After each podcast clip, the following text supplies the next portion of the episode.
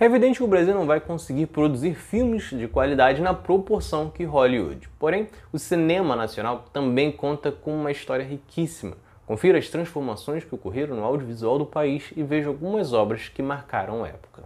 É Pilatos lá na Bíblia quem nos diz E também faleceu por ter pescoço o infeliz autor da guilhotina de Paris o cinema chega no Brasil em 1887 através dos irmãos Pascoal Segreto e Afonso Segreto, mas inicialmente com imagens de cidades europeias. As primeiras gravações do país só seriam apresentadas na década seguinte, também por eles, quando mostraram imagens da Baía de Guanabara, no Rio de Janeiro. As transformações foram lentas e ao longo das primeiras décadas do século XX foram surgindo várias novidades. O primeiro filme de ficção brasileiro mesmo foi transmitido em 1908, a produção Os Estranguladores, feito pelo cineasta luso-brasileiro Antônio Leal, uma obra de 40 minutos. Já um longa-metragem, como estamos acostumados hoje, só foi exibido em 1914. Tratava-se do Crime dos Banhados, do português Francisco Santos. Até então, a grande maioria das histórias eram de crimes reais que aconteciam no Brasil. Com o começo da Primeira Guerra Mundial, em 1914, as salas de cinema então passaram a ser dominadas por produções dos Estados Unidos, uma tendência que ficaria para sempre. A partir da década de 30, então, podemos apontar que ocorre uma nova fase do cinema. Em 1930 é criado o primeiro grande estúdio cinematográfico no Brasil, o Cined. De lá saíram produções importantes como A Voz do Carnaval, de Ademar Gonzaga e Humberto Mauro, e Limite, de Mário Peixoto. Já na década de 40, a Companhia de Cinema Atlântida fez sucesso com os filmes de gênero chamado de chanchada, não confundir com as porno chanchadas que falaremos mais à frente. Essas chanchadas dos anos 40 eram produções cômicos musicais de baixo orçamento e tinham como principais destaques os atores Oscarito, Grande Otelo e Anselmo Duarte. Entre os filmes que fizeram sucesso estão Moleque Tião e Tristeza Não Pagam Dívidas. Ainda na década de 40 é criado o estúdio Vera Cruz, neste caso com foco em produções mais caras. Daí saíram os filmes de Mazarop e O Cangaceiro de Lima Barreto, que foi o primeiro filme brasileiro a ganhar o Festival de Cannes.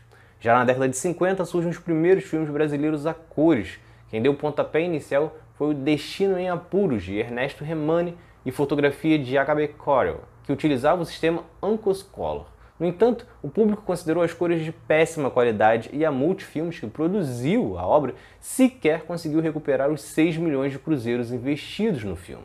Nos anos seguintes, surgiram muitos outros filmes coloridos usando outras tecnologias, como Meus Amores no Rio, Matemática Zero, Amor 10, entre outros. A partir do final da década de 50, especialmente nos anos 60, o cinema brasileiro entra em uma terceira fase chamada de cinema novo. Neste período surgiram os filmes mais focados em temas sociais e políticos. O grande destaque nesta fase foi o cineasta baiano Glauber Rocha, que ficou famoso por obras como Deus e o Diabo na Terra do Sol e O Dragão da Maldade contra o Santo Guerreiro. Ainda na década de 60, surgiu também outro movimento que ficou conhecido como o de Grude, que brincava com a palavra underground que dominava a contracultura norte-americana. O movimento também ficou conhecido como um cinema marginal, com uma estética do lixo, como chamavam. Eram filmes que rejeitavam fórmulas tradicionais de narrativa e tiveram como destaques as obras O Bandido da Luz Vermelha e Matou a Família e Foi ao Cinema. Em 1964 ocorre o golpe militar e a ditadura também trouxe os efeitos para o cinema nacional. Em 1969, os militares criam a Embra Filmes, empresa brasileira de filmes. O objetivo dos militares era usar o cinema como ferramenta de controle do Estado. O governo então passaria a financiar produções cinematográficas desde que, obviamente, aprovadas por eles. Só que com tantas limitações e censuras, não havia um espaço para filmes políticos ou com críticas sociais, por exemplo. Fora que muitos artistas e cineastas, inclusive, já eram perseguidos ou pelo menos não eram bem vistos pela ditadura. Com isso, basicamente, a única coisa que teve espaço nesta época foram as pornos chanchadas produções inspiradas em comédias italianas, só que com teor erótico. Foram muitos filmes que aproveitaram deste financiamento. Porém, não saíram apenas conteúdos ruins. Foi em 1976, no auge da porno chanchada, que o Brasil teve um grande sucesso com o filme Dona Flor e seus dois maridos, do cineasta Bruno Barreto, que levou 10 milhões de pessoas ao cinema. Um número tão expressivo que só foi ser superado em 2010 com Tropa de Elite 2. Só que a partir dos anos 80, o cinema brasileiro passa por uma crise. Na verdade, o país inteiro atravessava uma crise nos anos finais da ditadura. Com isso, nem o governo tinha dinheiro para financiar, nem as produtoras tinham para produzir e nem mesmo os espectadores tinham condições de assistir. Esta crise se estendeu por muito tempo e piorou com a chegada de Fernando Collor ao poder, que acabou com o Ministério da Cultura e também com a Embra Filmes. Com isso, em 1992 foram apenas três filmes brasileiros lançados no cinema. Com o cinema brasileiro produzindo pouco e ocorrendo as expansões das locadoras com produções internacionais, especialmente norte-americanas, foi neste período então que surgiu a ideia de que domina muitas pessoas ainda e de várias gerações de que o cinema nacional é ruim. De fato, foi um período com muitos filmes ruins, principalmente comparados aos grandes sucessos de Hollywood. Porém, a situação muda com a fase que ficou conhecida como a retomada do cinema nacional. Antes desta retomada, um dos poucos que faziam sucesso eram os filmes dos Trapalhões, com as aventuras de Didi, Dedé, Mussum e Zacarias, com 10 filmes com mais de 3 milhões de visualizações. Já o cinema de retomada acontece na metade da década de 90, que encerrou um longo período de crise e trouxe muitas produções de impacto. Com a chegada de Itamar Franco ao poder, na virada de 92 para 93, o governo criou a Secretaria para o Desenvolvimento do Audiovisual, que seria responsável pela regulamentação do que seria a Lei do Audiovisual, que possibilitaria a criação de diversos filmes. Com isso, o ritmo de produções cresceu e as histórias eram cada vez mais bem feitas. Entre os longos que surgiram nesta época, temos Carlota Joaquina, Princesa do Brasil, de Carla Camurati, O Que É Isso, Companheiro, de Bruno Barreto, mas o que marcou mesmo como símbolo da retomada foi o Central do Brasil de Walter Salles. A obra foi possivelmente a que teve maior repercussão do período e chegou a concorrer ao Oscar de melhor filme estrangeiro. O filme também teve uma grande atuação de Fernanda Montenegro, que foi indicada ao prêmio de melhor atriz por esta atuação. Foi a primeira brasileira e a primeira atriz indicada por uma atuação em língua portuguesa.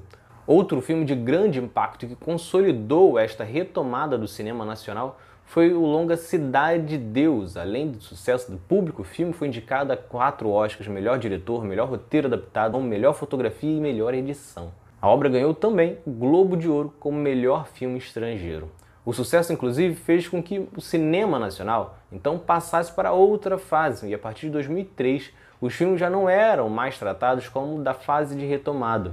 Após retomada, então, trouxe produções com ainda mais qualidade e muitos filmes de sucesso, como Carandiru, Meu Nome Não É Johnny, Tropa de Elite, Minha Mãe é uma Peça, Se Eu Fosse Você, Que Horas Ela Volta, Bacurau e muitos outros. Boa parte das produções eram da Globo Filmes. Antes, na transição da retomada para pós-retomada, tivemos muitos outros filmes como Bicho de Sete Cabeças, Alto da Comparecida, O Homem que Copiava e muito mais. É uma lista grande e caso você faça parte do grupo, que não gosta do cinema nacional, vale a pena rever essa ideia. Esse crescimento do cinema nacional nos últimos anos contou com muitas leis que ajudaram no estímulo ao setor. Uma das mais importantes e que depois virou alvo de polêmicas por causa das fake news é a Lei Rouanet, que se chama Lei Federal de Incentivo à Cultura. A lei foi criada em 1991 ainda no governo Collor, mas foi ganhando destaque nos governos seguintes. A lei é interessante porque ela leva investimento para o setor cultural, só que através de dinheiro privado. No caso dos filmes, as produções preenchiam o cadastro e, se estivesse dentro do que era exigido, podiam assim buscar apoio de empresas privadas que, ao financiarem as obras, ganhavam abatimento no imposto de renda. Portanto, não saía nada da conta do governo, mas possibilitava muitas produções. Graças a isso, somente entre 1993 e 2018, a Lei Rouanet movimentou mais de 50 bilhões. Outra lei importante foi a Lei de Cotas do Cinema de 2001, determina todos os anos que um determinado número de salas tenha que reservar uma quantidade de dias para exibir filmes brasileiros, uma forma de garantir que as produções nacionais tenham espaço. Com isso, a participação dos filmes brasileiros nas salas de cinema, que em 1995 era de 3,5%, passou a ter sempre pelo menos 10% a partir de 2003. E segundo dados do Instituto de Cinema, o filme brasileiro de maior bilheteria é Minha Mãe Uma Peça 3, de Suzana Garcia e protagonizado por Paulo Gustavo, tendo levado mais de 11 milhões de pessoas ao cinema e gerando 143 milhões. Completa um pódio Tropa de Elite 2, de José Padilha e Se Eu Fosse Você 2, de Daniel Filho. Se vocês gostaram, curtam, se inscrevam para não perder nenhum episódio do outro lado da história. Acompanhe a gente também nas redes sociais, estamos no Instagram, no Twitter, no Facebook, além do nosso podcast que está espalhado por todas as plataformas de áudio. Ah, e todas as fontes utilizadas neste episódio estão no nosso site, outroladodahistoria.com.